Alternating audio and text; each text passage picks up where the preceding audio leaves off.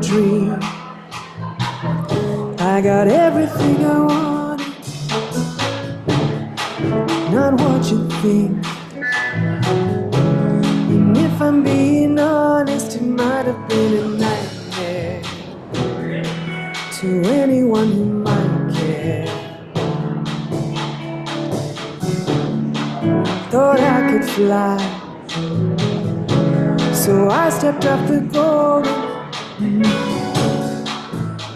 Nobody cried.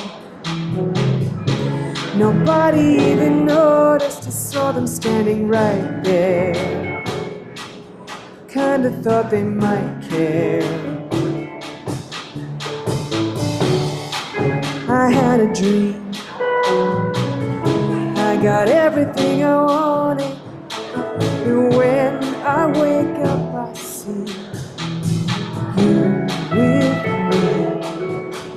And just say, as long as I'm here, no one can hurt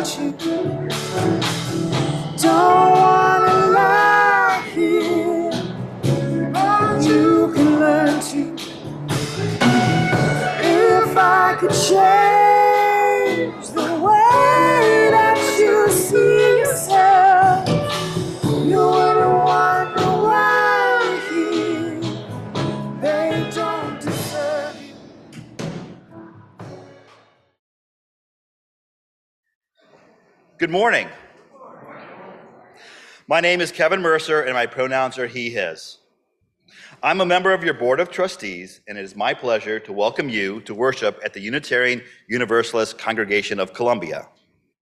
As we begin, we honor the Piscataway people and their ancestors.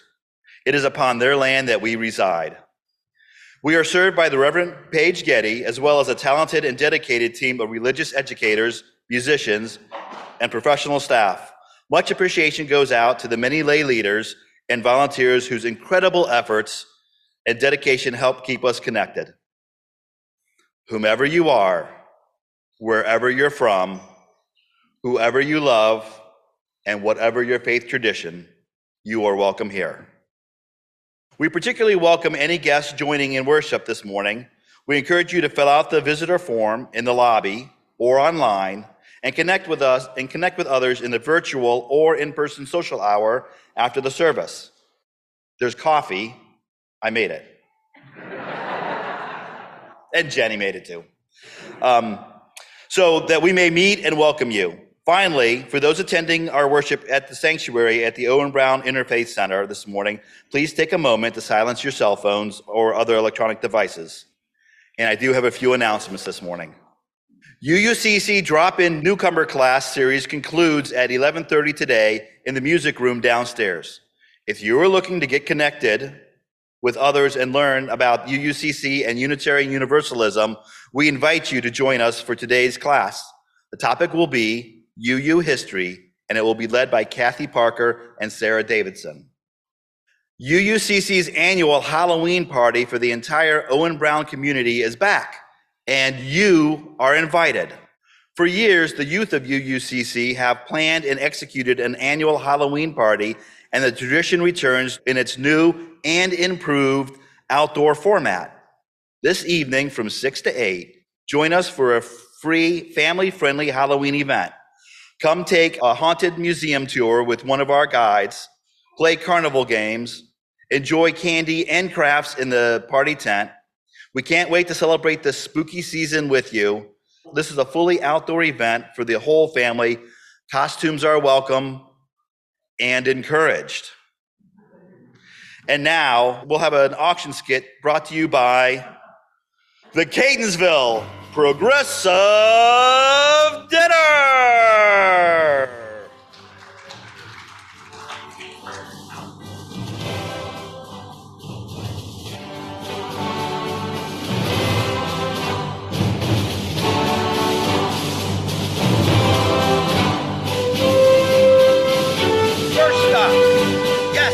Like yes, it is, folks. Drinks and appetizers. Wait, this is a twist. They seem to be driving the dinner from the, to their next location. And now we are on to dinner. For those of you watching at home, it looks delish. And rounding out the evening is something sweet. And of course, good conversation throughout the evening.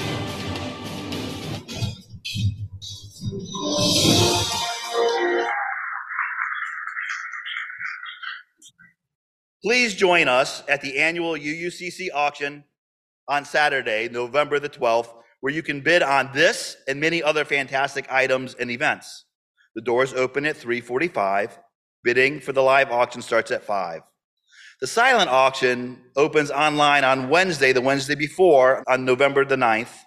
Donations are accepted until November the 5th. Registration to participate in the silent auction and in-person or Zoom bidding is open right now. There is a registration fee of just $10 per person. And now, an announcement from our Director of Religious Education, Robin Slaw. Now I'm really glad he reminded me, or he told me he was going to do that. um, good morning, everyone. I wanted to talk to you about reflection groups because last week, if you were here or listened to the service, we talked about the dimensions of faith development that we go through and that it's a spiral and that we need to keep learning and keep developing our faith. It's not something that you do one thing and then you've arrived and you're done for the rest of life. That's not how it works. So sign up for a reflection group. If you're new, it's a great way to get to meet other people at UUCC. If you've been around a long time, maybe it's time to do a little refresher and think about your spirituality. So you can sign up by going to the website underneath the top menu under programs. You can get to reflection groups. There's a list. There are different times of day, different days of the week. Sign up. It's a fun thing. Thank you. Morning, family.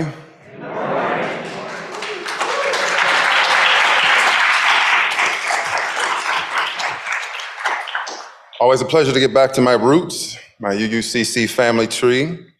Believe it or not, five Octobers ago, you all were ordaining me.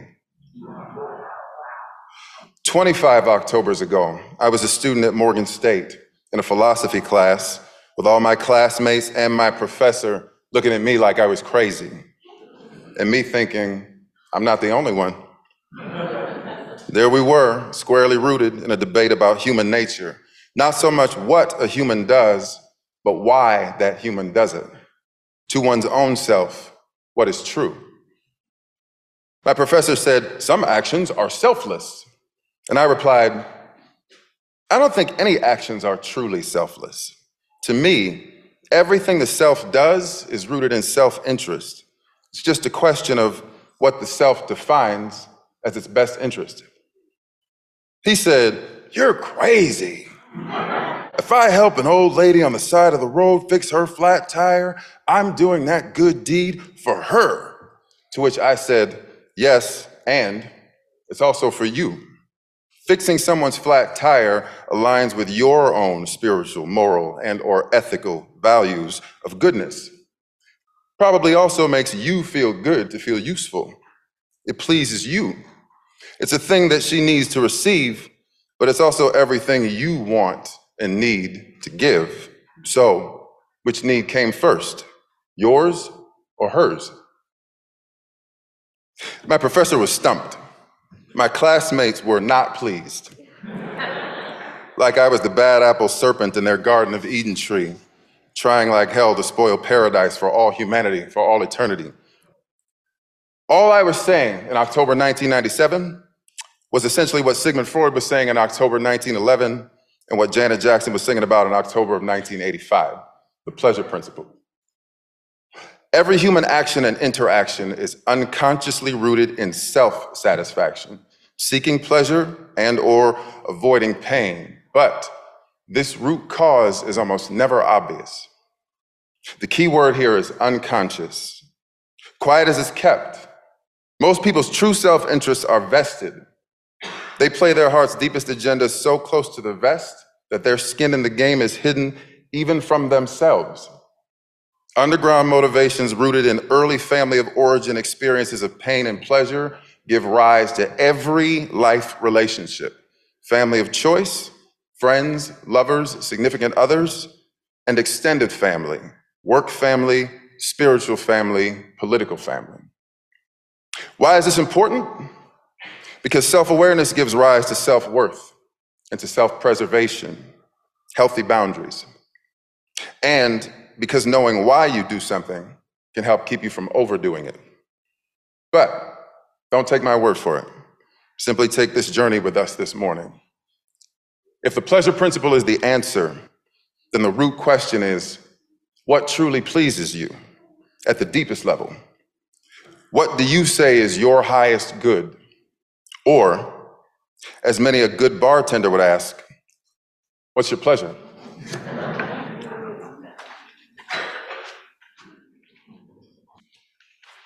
Good morning to everyone this morning. Thanks. Especially to those who are also participating from home and who are not in the sanctuary with us today. Welcome to the Unitarian Universalist Congregation of Columbia, also known as UUCC. My name is Colette Gelwicks. I use she, her pronouns, and it's my honor and pleasure to be serving as worship associate this morning in the absence of our minister, the Reverend Paige Getty, and to support Anthony Jenkins, who I am pleased to welcome back to UUCC, as are all of you, obviously. and welcome as well to any guests that we have joining us this morning, any newcomers. We are especially glad that you're here. We encourage you to stay during the social hour after the service and fill out the visitor form so that we may connect with you and find out more about you and welcome you into this community. You can find the order of service using the QR code that I believe will be shown on the screen. There it is. Um, we do have a few copies in the back. Next to those, we also have these. So if you are here in the sanctuary, I hope you grabbed one of these. These are reflection questions for after the time for all ages. They are also in the order of service online. So you can find those there as well. For those who'd like a hearing assist device, you can find those in the back with the tech booth. Phil is waving his hand right now. Thanks, Phil. We will be honoring community members' personal joys and sorrows a little bit later in the service. So you can email yours to joys and sorrows at uucolumbia.net or write them in the book at the back of the sanctuary next to Chris, who's standing there. All right, and finally, for those who are participating remotely, now is the perfect time to get your own chalice if you have one, bowl with stones and water, so that you can fully participate in the service today. And now, everyone, settle in. Ground yourself in whatever feels right to you at this moment. Take a nice deep breath as we hear the ringing of the bell calling us into worship.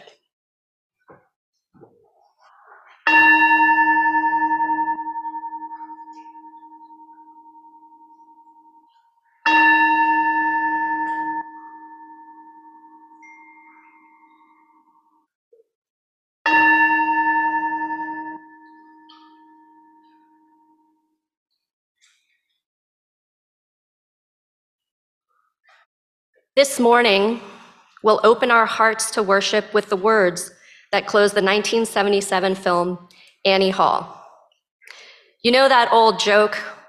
A guy walks into a psychiatrist's office and says, Hey, doc, my brother's crazy. He thinks he's a chicken. And the doc says, Why don't you turn him in? And the guy says, I would, but I need the eggs. I guess that's how I feel about relationships. They're totally crazy, irrational, and absurd, but we keep going through it because we need the eggs. This morning's prelude is a 2014 offering composed by Sam Smith and Jimmy Napes about a marriage relationship they both observed firsthand in which someone decided to stay with a partner they knew was cheating on them and lying about it.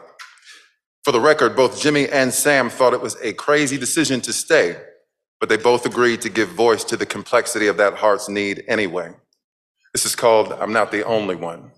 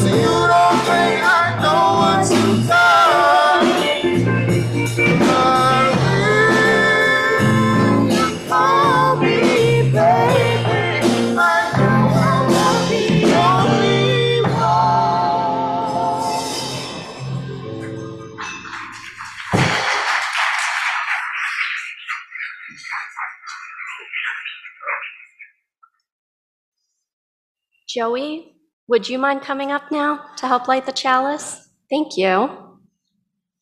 This morning's chalice lighting is a bit of philosophy and a bit of relationship advice from Shakespeare's Hamlet. There you go. Got it. Nice. Thank you. All right, Hamlet, Act 1, Scene 3. This above all, to thine own self be true. And it must follow, as the night the day, thou canst not then be false to any man. I want to invite our children up now for our time for all ages, if you wish, to the frontier. 58 Octobers ago, Shel Silverstein's The Giving Tree was released. It would go on to sell 10, 10 million copies. There are probably 10 million interpretations of The Giving Tree. Arguably, it is the most argued about children's book in human history. For some, it is pleasurably uplifting, unconditional love, selfless giving. For others, it is painfully upsetting, exploitative narcissism, selfish manipulation. Some interpret the tree boy relationship religiously as the connection between God and humanity. Some interpret it environmentally, Mother Nature and humanity. For some, the relationship is two friends or two lovers. For others, it's clearly a mother child situation. For many, the giving tree is all of the above. I would say, whatever you say is true about the giving tree, says a lot has says a lot about what has been true for you in your life relationships. This morning, I invite you to consider or reconsider the story in that context, using it as a tool to explore the roots of your own life story in ways you may not have before. To that end, this morning's Time for All Ages is in two parts two short film giving tree interpretations, one pre sermon, one post sermon. First up is this award winning 2016 version animated by Jordan Hendrickson, narrated by Liam Mylaro.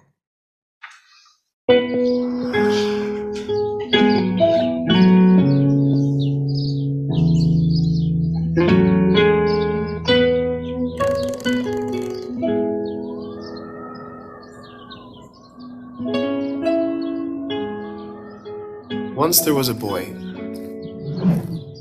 and a tree.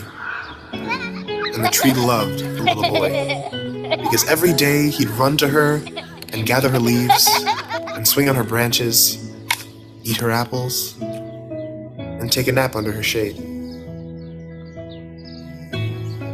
And he too loved the tree very much. And the tree was happy. But time went by, and the boy grew older, and the tree was often alone.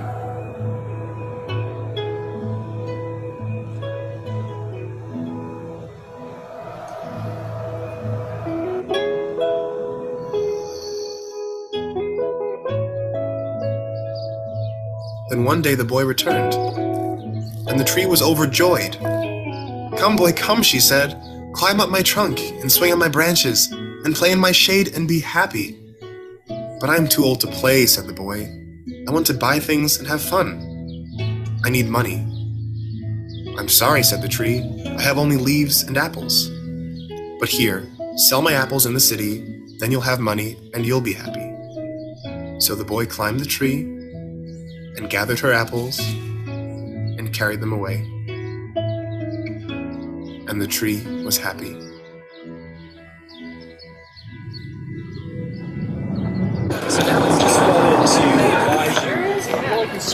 The schools.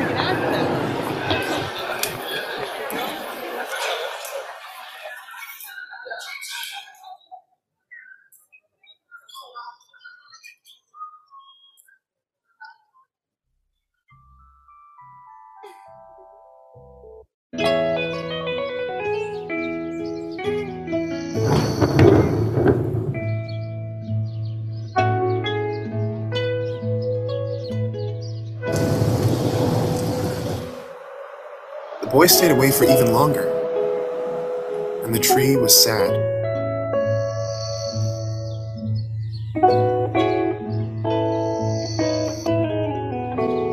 Then one day the boy came back, and the tree shook with joy.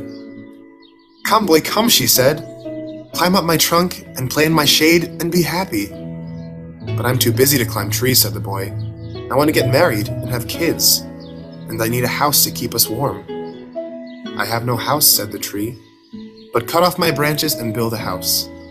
Then you'll be warm and you'll be happy. So the boy cut off her branches and carried them off, and the tree was happy.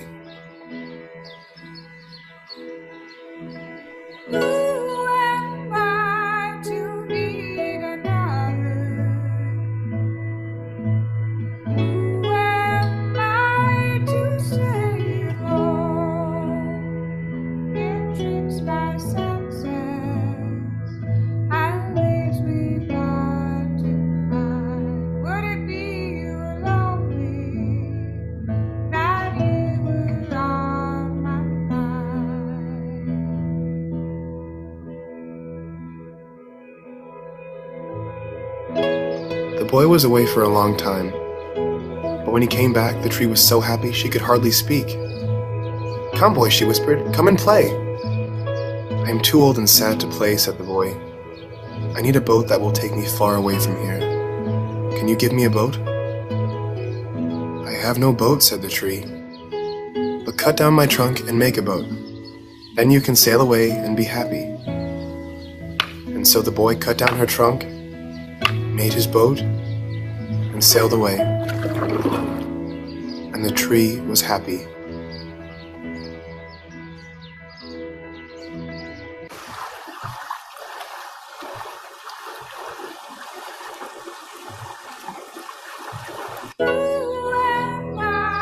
And after a long time, the boy came back again. I'm sorry, boy, said the tree, but I have nothing left to give you. My apples, branches, and my trunk are all gone. My teeth are too weak for apples, said the boy. I'm too old to swing on branches, and I'm too tired to climb. I don't need very much now, just a quiet place to sit and rest. Well, said the tree, you know an old stump is good for sitting and resting. Come, boy, come sit down and rest. So the boy sat down on her stump to rest. The tree was happy.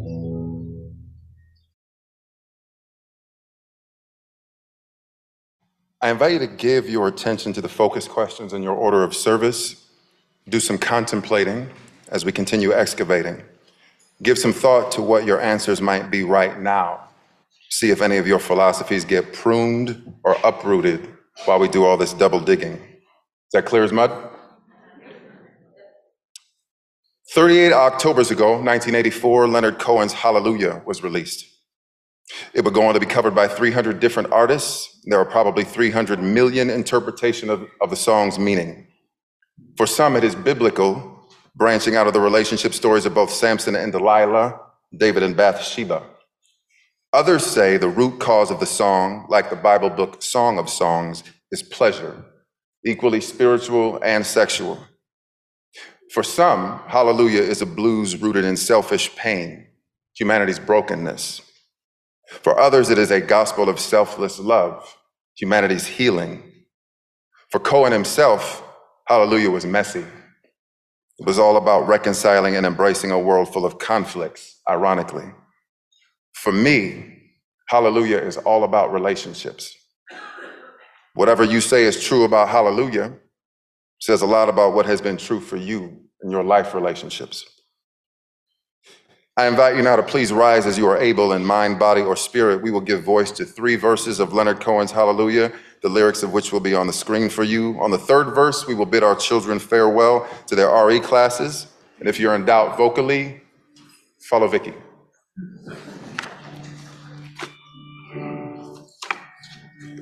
Rota.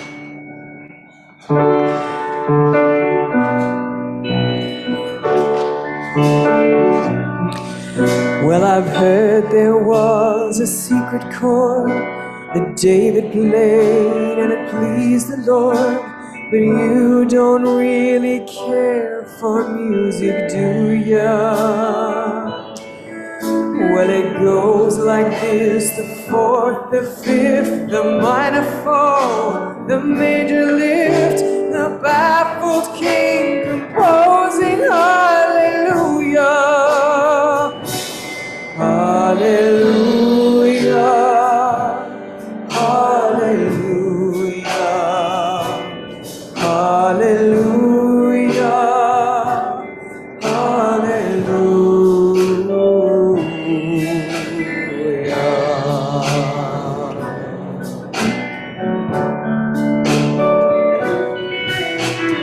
Faith was strong, but you needed proof. You saw her bathing on the roof, her beauty and the moonlight overthrew you. She tied you to the kitchen chair. She broke her throne and she cut your hair. And from your lips she drew the hallelujah.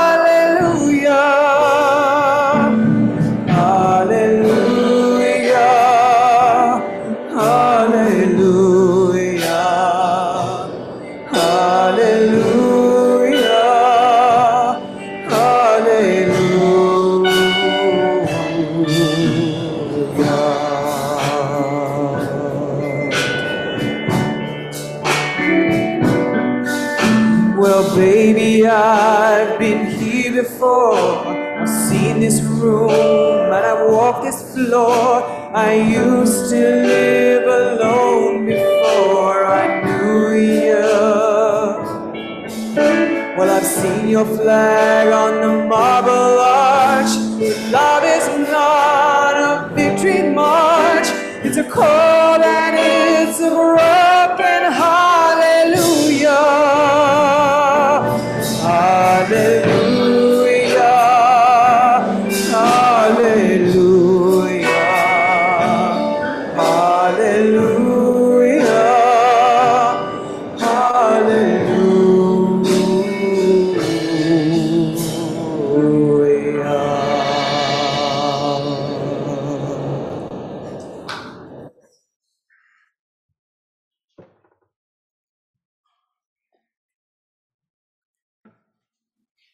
please this court, we will move through our three sermon interactions reflectively, interactively. When I give you this high sign, I'll invite you to say yes, and let's try it. To thine own self be true. Yes, Every human self's origin story is rooted in the earth of its birth mother. For better or for worse, this is the first relationship, and it's messy. Metaphorically speaking, the womb environment is giving very much Garden of Eden, paradise. All you can eat, drink, and sleep. Few growing pains here and there, but mostly Pleasure Island. And then, out of nowhere, you're uprooted. Suddenly, you find yourself in some kind of family of origin blood, blended, adopted, foster, etc. Those first relationships are your principal balance, original pains and pleasures accruing self interest for a lifetime.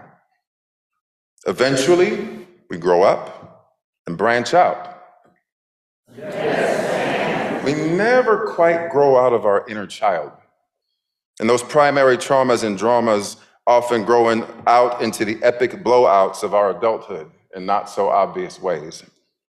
To paraphrase A Course in Miracles, you are almost never upset for the reason you think.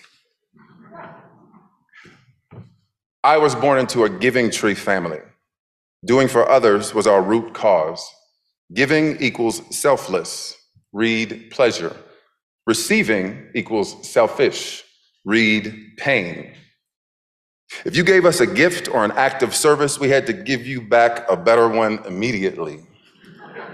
You couldn't even give us a compliment. The immediate reply to thank you was no, no, thank you.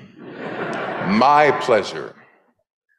We were always giving, fixing, being of use, etc., doing the most. So, what did I do most of the time? Dishes. Most people didn't want to do dishes, and I was glad to take it off their plate. Let's dig into a root cause analysis, shall we? Dishwashing is a very necessary and much appreciated act of service, and I am happy to serve. These are the apples, all true. Yes, I am highly kinesthetic.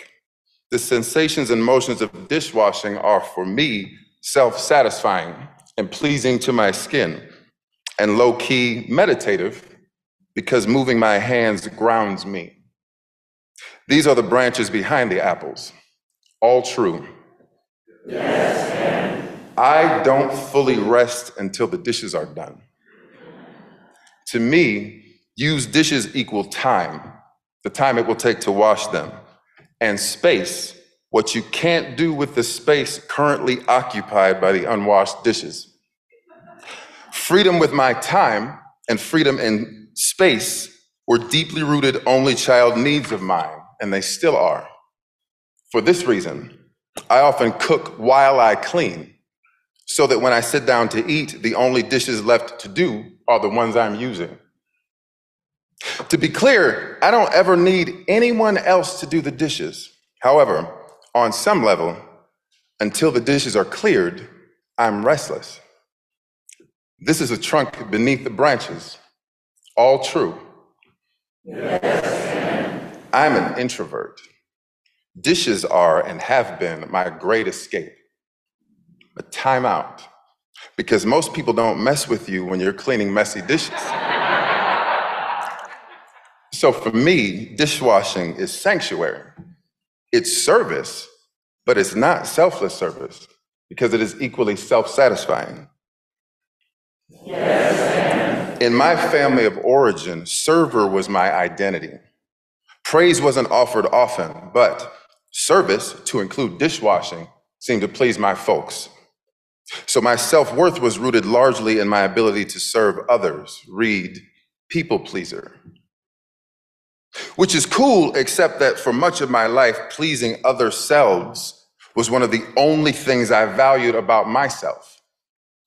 Unconsciously, I then had a vested interest in choosing relationships with people who allowed me to do the only thing that made me feel valuable serve. Even if my service was the only thing they valued about me. Could this also be true for the giving tree?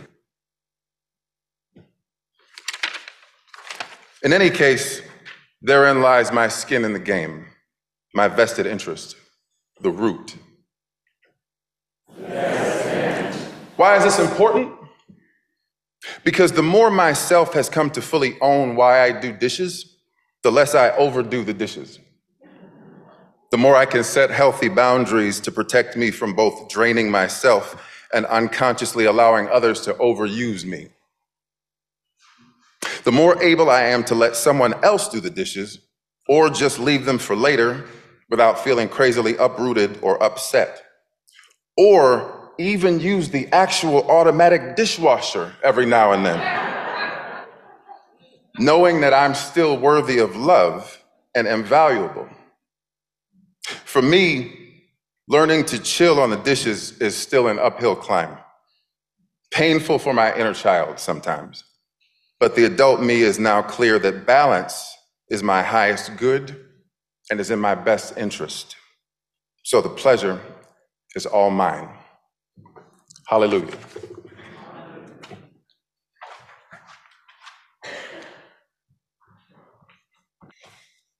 Today is the fifth Sunday of the month, and so we have the gift and pleasure of being able to give to Cradle Rock Children's Center, an organization with roots right here in this congregation. To tell us how our money can help this organization continue growing the hearts and mind, minds of our community's young ones, we have a video shared by a family whose son Bennett currently attends CCC. My name's Regina, And I'm Ben. And our son Bennett, who is four years old, attends the Cradle Rock Children's Center. He's been going there since June of this year, and we've had just a really wonderful experience at CC and wanted to, to share that today. Um, Bennett goes to school excited. He's excited to learn. He wants to talk about, you know, his friends and the things that they're doing in the classroom. When he comes home in the evenings, he actually asks to stay later sometimes and spend more time with his friends. Yeah, and this is actually Bennett's fourth center that he's been at, even though he's only four years old. And the reason is not only due to COVID, but each center that we tried and, and an in home daycare that we tried, uh, he just really struggled and we weren't happy with the level of care that, that he was provided really we had gone with some of the other centers because our we were following the philosophy of you get what you pay for. And so the more you pay for the center the better the care the better the the uh, academic program. Um, and that just wasn't the case in our experience. He moved around to two of the highest um, most expensive centers in the area and and we still just weren't happy. And we were constantly looking and thinking where should we try next?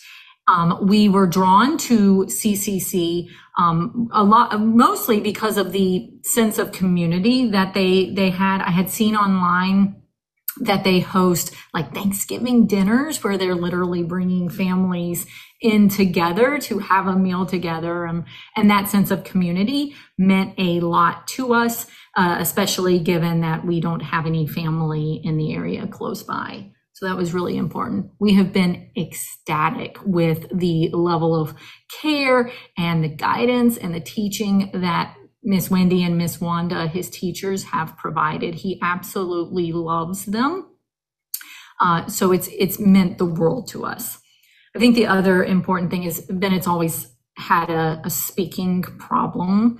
Um, he's struggled to communicate, struggled to verbalize what he needs. Um, and, and he's only been at uh, CCC since June, but it, like there's been an explosion of his ability to communicate and talk. And I, I think it speaks a lot to how uh, his teachers handle um, his education and, and guiding him and treating him like a, a, a human being and, and meeting him where he is. So we we we love the school, we love the director, and and uh, we appreciate you letting us share our story. Our offertory music comes from the heart of Bill Withers. It's a 1972 blues about a soul who appears to his loved ones to be getting taken advantage of in his current relationship. However, from Bill's perspective, he and his lover's behind closed doors fusion his, is his principal pleasure. So the idea that he's being used is an optical illusion. We invite you to use this time to give of your abundance and to support the good works of Cradle Rock Children's Center. And as you give some of your gifts, please give a listen to some Bill Withers philosophy, his piece entitled Use Me. Please use the instructions for donating that will show up on the slide or text chalice to 73256. You may also drop cash or checks into the basket in the back of the room. The offering will now be freely given and gratefully received.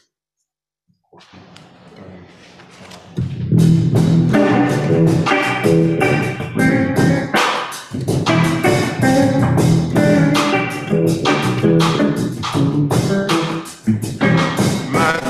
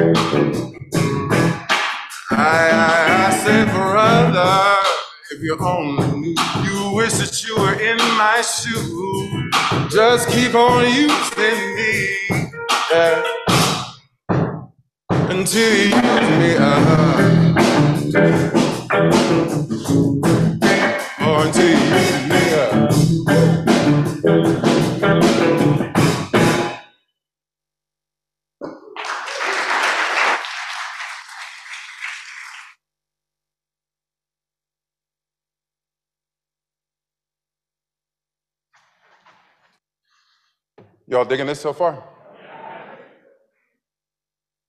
To thine own self be true. What was true about my family of origin in the 1980s was that we did a lot of driving. And on the road, we listened to a lot of music. One of the songs I used to choose the most is called The Pleasure Principle from the classic 1986 Janet Jackson album Control. Anybody know about this? Ironically, in my first 15 ish adulting years, control would be the principal root of almost all my relationships of choice in some very not so obvious ways. much like bass players are in control at the root note in very not so obvious ways. Of course, we bassists intend to use our powers for good and not for evil. The road to hell is paved with good intentions. In my adult friendships and relationships, I have almost always been the driver. Driving is a very necessary and much appreciated act of service, trusted responsibility, and I'm happy to serve. These are the apples, all true. The giver, AKA the driver, is in control. The driver gets to determine when, where, how much, and how long they're going to drive, and how many passengers get to ride along. In my early driving years, I had had more than my share of painful and traumatic experiences of broken trust, accidents, and so I sought unconsciously to avoid being vulnerable to more of that pain. I didn't need to control my passengers. I very much needed to control our safe passage, which made it my pleasure to serve as the driver. But it wasn't exactly selfless service because it was also self satisfaction and self preservation. These are the branches behind the apples, all true. Many of my most pleasing family of origin memories are of us on the road. So driving is my happy place. And driving's sensations and motions are richly pleasing to me, kinesthetically. Also, much of my self worth was rooted in my identity as driver.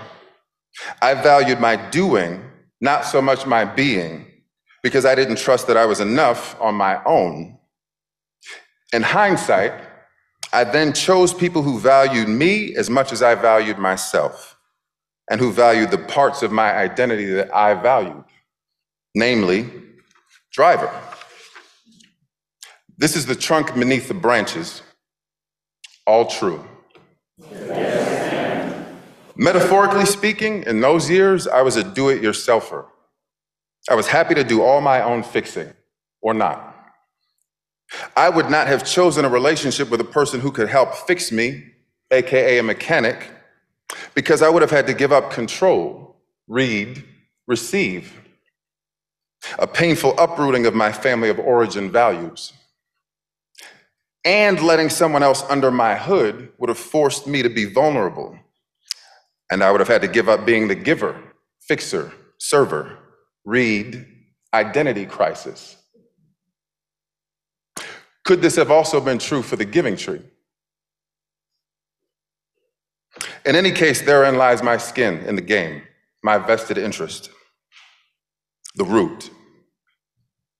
12 Octobers ago, I was driving a 2005 Nissan Murano, but it was not driving me. And I couldn't figure out why. I was clear that I wasn't happy in it and that I seemed to always arrive at this crossroads in my vehicle relationships. Somewhere around a year ish, I'd feel like something was missing, that the driving experience wasn't feeding me. And then, like the Buddha under his giving tree, I had this epiphany. I didn't know who I was as a driver, or what I needed most from my driving experience, or what I most needed to receive from my vehicle. Even if I had known, I wouldn't have felt worthy of receiving it. There's a hell of a distance between knowing what you need and actually feeling worthy of and ready to receive what you need. So I did some root work and figured out that the thing myself valued most was manual transmission. because for me, stick shift was the most depthful, soulful, sensual, and worthwhile kind of vehicle driver relationship experience.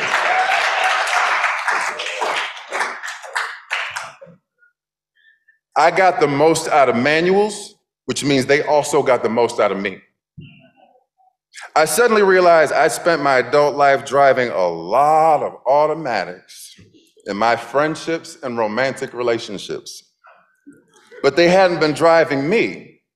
And not because they didn't want to, but because they couldn't. They weren't built that way. And some of them were just on cruise control. It just usually took about a year and a half for me to notice. Why is this important? Because the more I come to know who I am as a driver and own why I drive, the less I overdrive. The more I can set healthy boundaries to protect me from driving myself crazy or unconsciously choosing others who will drive me into the ground. The more able I am to let someone else drive from time to time without feeling crazily uprooted or upset or out of control. Knowing I am still valuable and worthy of love. The more I came to know my true self's best interests, the more intentional I could be about choosing two way friendships and a truly complementary stick shift soulmate who is soulful, depthful, and balancing, even through life's ever shifting terrain and growing pains. And that pleasure is all mine. Hallelujah. In October 2002, Coldplay's lead singer Chris Martin met the actress Gwyneth Paltrow three weeks after the death of her father. Much of the first year of their love relationship involved him helping her process that loss and trying to comfort her through her grief. Those roots would give rise to what he describes as the most important song Coldplay has ever written, and to Chris and Gwyneth's family of choice, which would branch out into 10 years of marriage and two children, one of which is actually named Apple. this is a 2005 Coldplay composition called Fix You.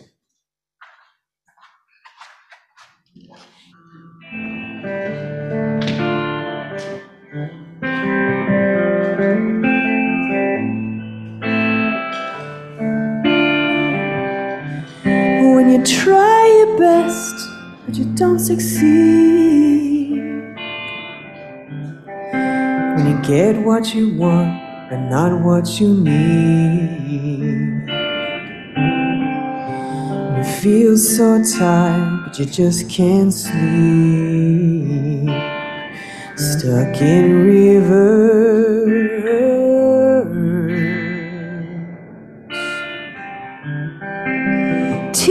Tears come streaming down your face when you lose something that you can't replace.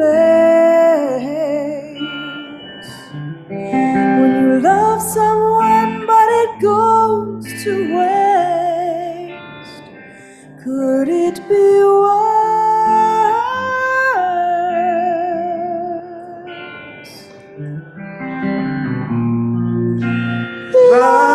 Lights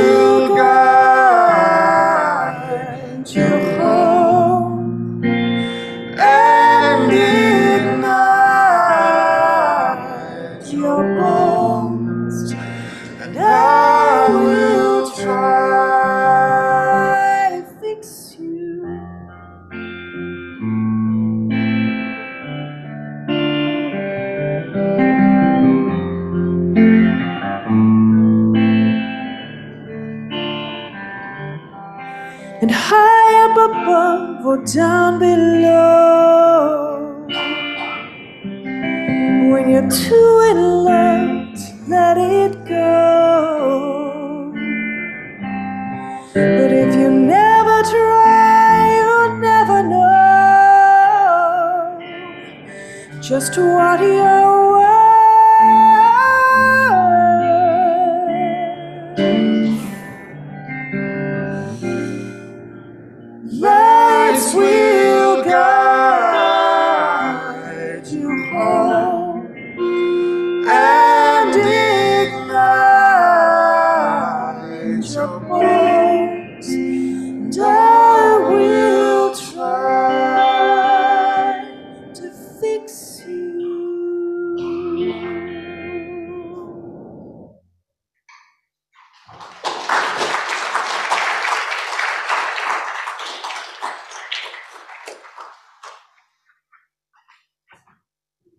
Everybody still rooted?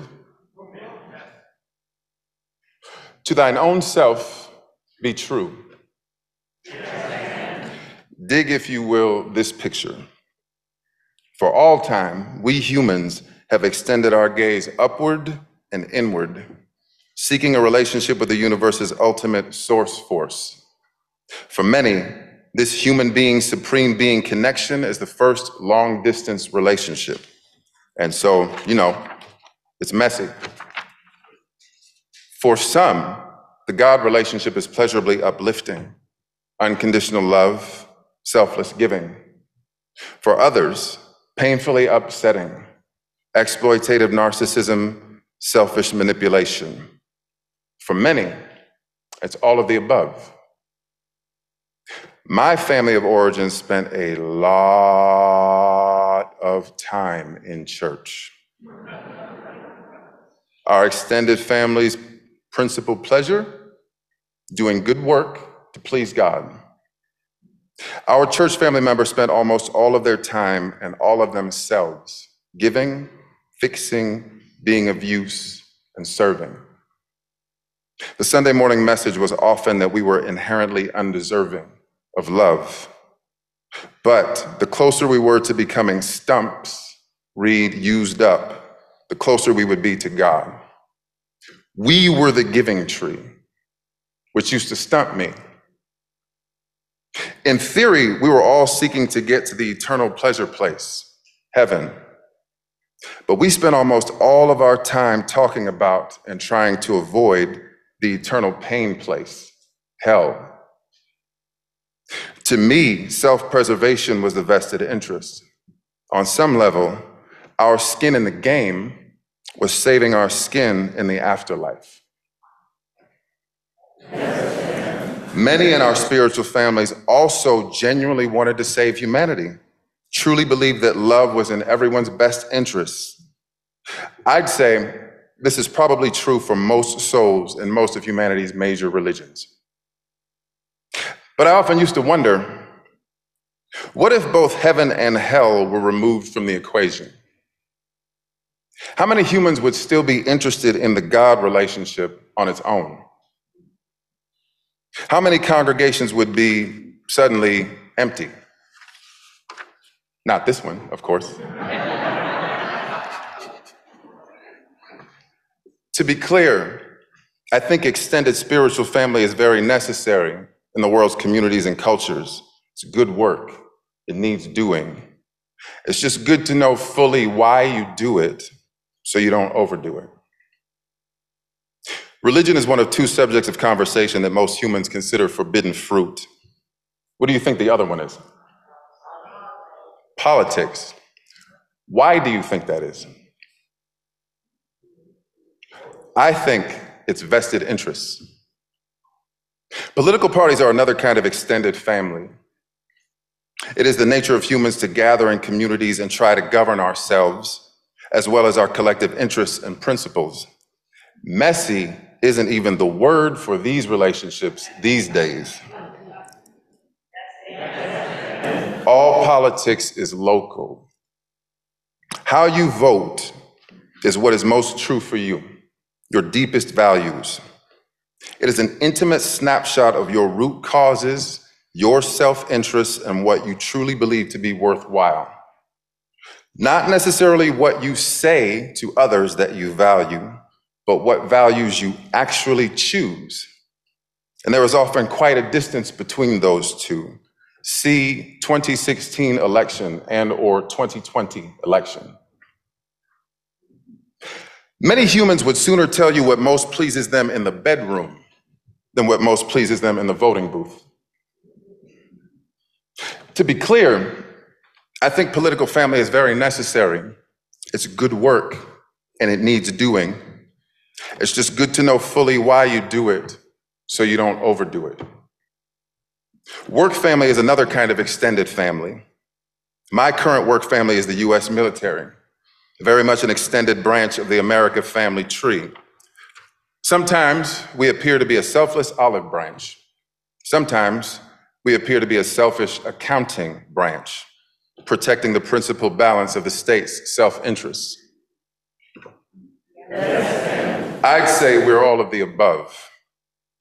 squarely rooted in the value of justice, which is what the heads of state determined to be the most valuable and most pleasing at the time. Sometimes justly uplifting, the Civil War. Sometimes unjustly upsetting, the Indian Wars. But the baseline is always interests. Quiet as it's kept. Everywhere we have military bases or personnel, we have interests. And if we're not interested, we're not there. Work may be one's job or career. More often, it is how one volunteers. The work that you give yourself to that doesn't necessarily give you any physical pay, but to which you extend your time, your money, your body, your mind, your soul. For example, social justice work, very necessary, good work, and it needs doing. I had a chaplain colleague once, rabbi, fierce patient advocate, always went out of his way to make sure patients with speaking challenges or language barriers could have their voices heard. He spoke English and Yiddish and loved language. He had a severe stutter in his childhood for which he was bullied and picked on. He worked hard to overcome it, and he didn't want any other human to have to feel what he felt. So he was doing a great service for them and for his inner child. That was his root cause. I only know this because he overdid it a few times, drove a few nurses up the wall, and drove into a few head on collisions with hospital higher ups. His trauma was unconscious and mostly unhealed, which made him likely to project onto anyone he perceived needed protecting. The road to hell is paved with good intentions. Yes. For me, in the deepest sense, the road to heaven is also paved with good intentions. In earthly life and or the afterlife. In Hebrew, hallelujah translates to praise God. In my understanding and experience, the work that lights you up at the deepest level is the work that will most light up the world through you. And it probably already is guiding other humans home. You just have to find it. And you, in alignment with what you're most called to, your highest good, living into your light lovingly, is high praise. You becoming crystal clear about what you most value and rooted in your self worth serves both you and the world in the most medicinal way. And it opens you up to choose complementary relationships in which giving and receiving flow abundantly. Sometimes the nature of life is that it will be painful. As Leonard Cohen once sang, there is a crack in everything. That's how the light gets through. I'd say the better angel and best interest of human nature is love. And I suspect God might say, Love is most pleasing to my spirit. And when you all seek the most of that, the pleasure is all mine. Hallelujah. Please rise as you are able in mind, body, or spirit, verses four through six of Hallelujah.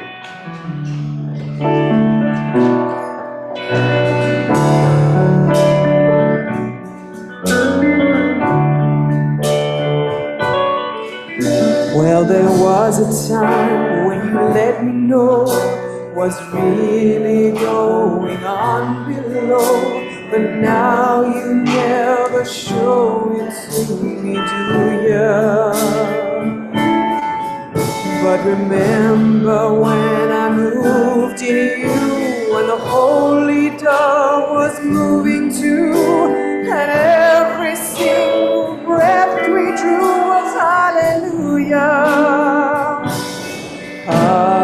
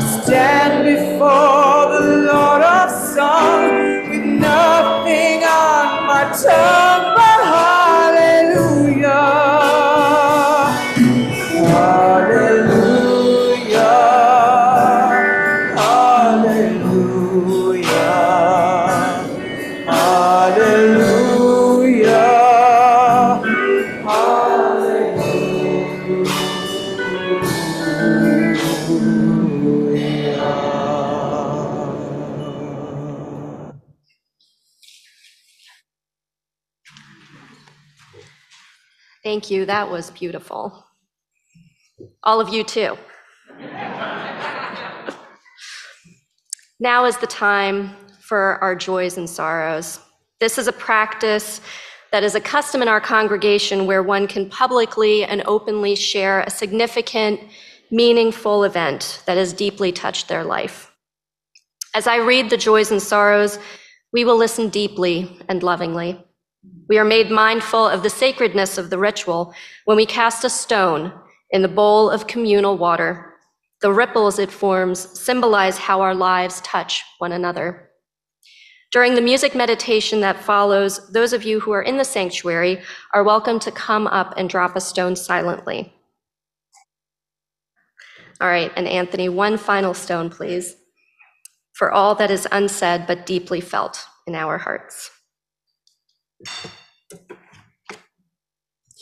Music meditation is um, a piece written by Jeff Porcaro of Toto while they were recording Thriller.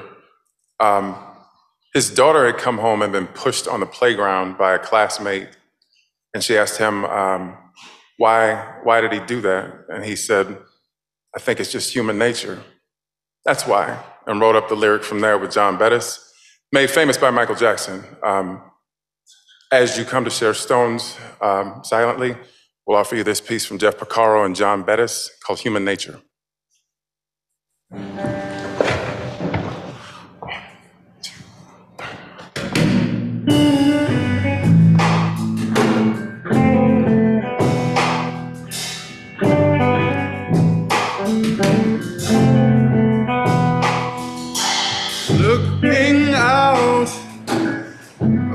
The nighttime, the city winks a sleepless eye.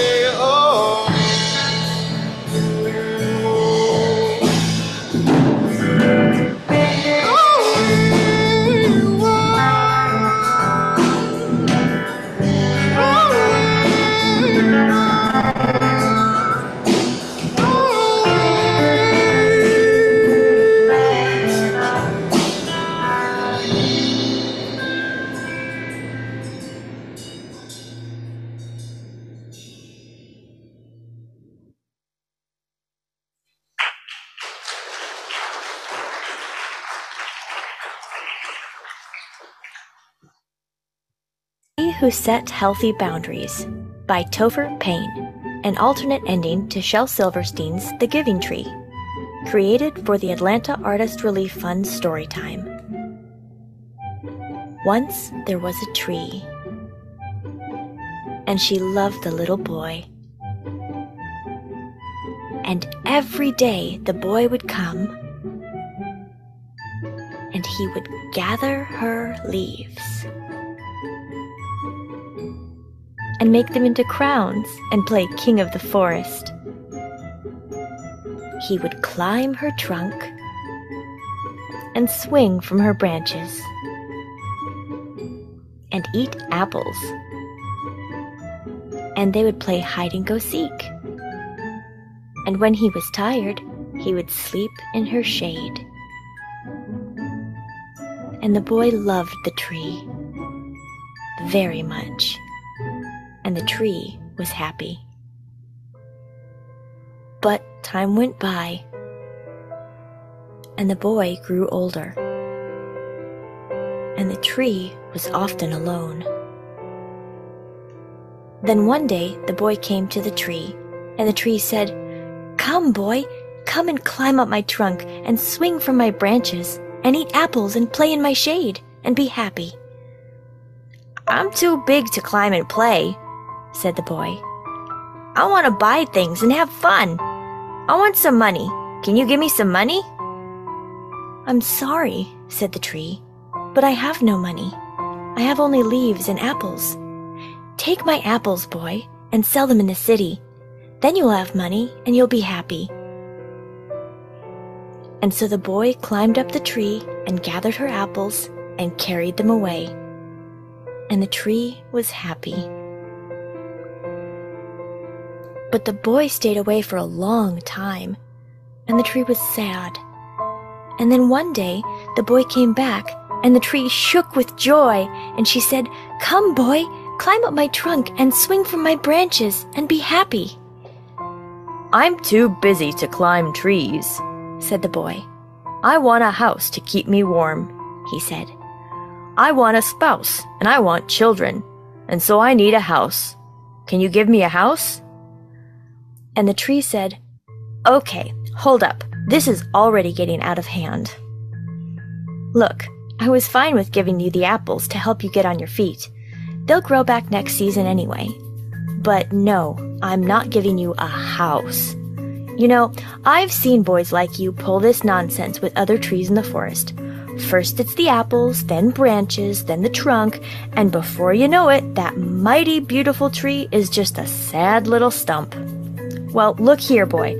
I love you like family, but I am not going down like that. And while we're on the subject, the tree said, grabbing him by the collar of his shirt, I recognize friendships evolve over time, and we may not see each other as often because you don't have time for your tree friends. But we used to be real tight. Now it feels like I only see you when you need something. How do you think that makes me feel? The boy took a long breath. He felt a sour rumble in his stomach because he realized he hadn't considered his friend's feelings. I bet it makes you feel bad, said the boy. Yes, boy, bad. I can't even remember the last time you asked me how I'm doing. How are you, Tree? asked the boy. He sincerely wanted to know. So the tree told the boy all the gossip from the forest and introduced him to the family of red squirrels that had moved into her trunk. While she was glad for the company the squirrels provided, she was concerned about the long term health effects of hosting a burrow. So the boy called the local arborist, who explained that squirrels don't eat wood, they only build nests in pre existing holes, so the tree was in no danger. The tree was so relieved, and so was the boy. He loved his friend and was concerned about her long term health because she had taught him the importance of empathy. And so it continued, the tree and the boy looking out for each other like that. Both of them content in the knowledge that someone had their back. The boy attended culinary school. The tree took courses online and got her certification in small business management. They did their homework together nearly every day. The boy became a pastry chef. Together, they opened a bakery selling the best apple pies anyone had ever tasted. It turned a profit in the first 18 months, which is most uncommon. Eventually, the boy had a child of his own, and much later, the child of the boy had children too. Because of their friendship, the boy was successful and fulfilled, and the tree grew wider and stronger, standing tall and beautiful in the forest for many, many, many years. Plus, a few years even more than that. And as each generation played in her strong, old branches, the tree often thought back to the fateful day when the boy had asked her for a house. In truth, she would have gladly given him her branches to build one. She would have given him her trunk to build a boat. She loved him that much. But then she would have had nothing left, not for herself nor anyone else. And there never would have been a home for the red squirrels. There'd have been no hide and seek with the boy's grandchildren, no bakery with the best apple pies anyone ever tasted. Setting healthy boundaries is a very important part of giving. It assures you'll always have something left to give. And so the tree was happy. Everyone was. The end.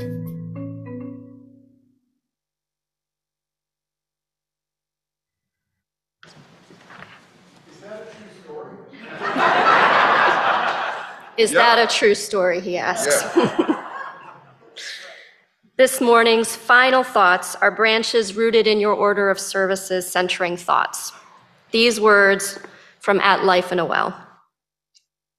In this world, everyone is working hard to get somewhere. It's a race without a finish line, and everybody's on it. Some run alone, while some run with others. Some give their hearts, while others break. Some are given care, while others are taken care of. Everyone needs something, everyone wants something, mostly just for themselves. But a few who also live for others. They are the different. Everyone in this world is self centered. It's just the radius that differs.